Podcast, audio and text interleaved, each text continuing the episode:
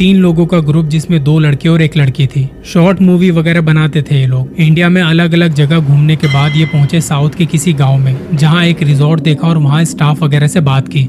वो रिजॉर्ट पूरा खाली था। इन तीनों ने पूछा, इतना सन्नाटा क्यों है? स्टाफ वालों ने कहा, सर, ऑफ़ सीज़न है, इसलिए खाली है। आप बेफिक्र होके यहाँ रहिए। बस वहाँ उस पहाड़ी की चोटी पर जो मंदिर है, उस जगह पर मत जाना। इन्होंने पूछा, क्यों? तो स्टाफ ने कहा कि गाँव वाले बताते हैं वहाँ एक चुड़ैल रहती है जो खुद को जवान रखने के लिए औरतों के बॉडी पार्ट्स का इस्तेमाल करती है।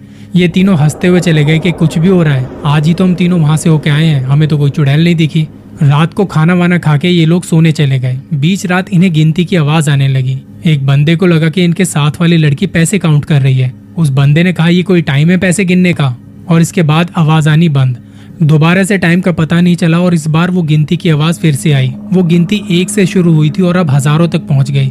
बंदे को लगा कि इतने पैसे तो थे ही नहीं मेरे पास। उसने उठ के यहाँ वहाँ देखा और कमरे के एक कोने पर जाके नज़र रुक गई। इनके साथ वाली लड़की वहाँ पे बेहोश पड़ी थी। उसके सिर के सारे बाल भी गायब थे और वो बाल काटे नहीं गए थे, उखाड़े गए थे। तो क्या वो काउंटिंग की आवाज़ उस चुड़ैल की थी जिसने इसके बाल उखाड़े? इन्होंने तो उसे नहीं देखा था, पर क्या पता उसे इस लड़की के बाल पसंद आ गए हों और इनके साथ वो चली आई यहाँ।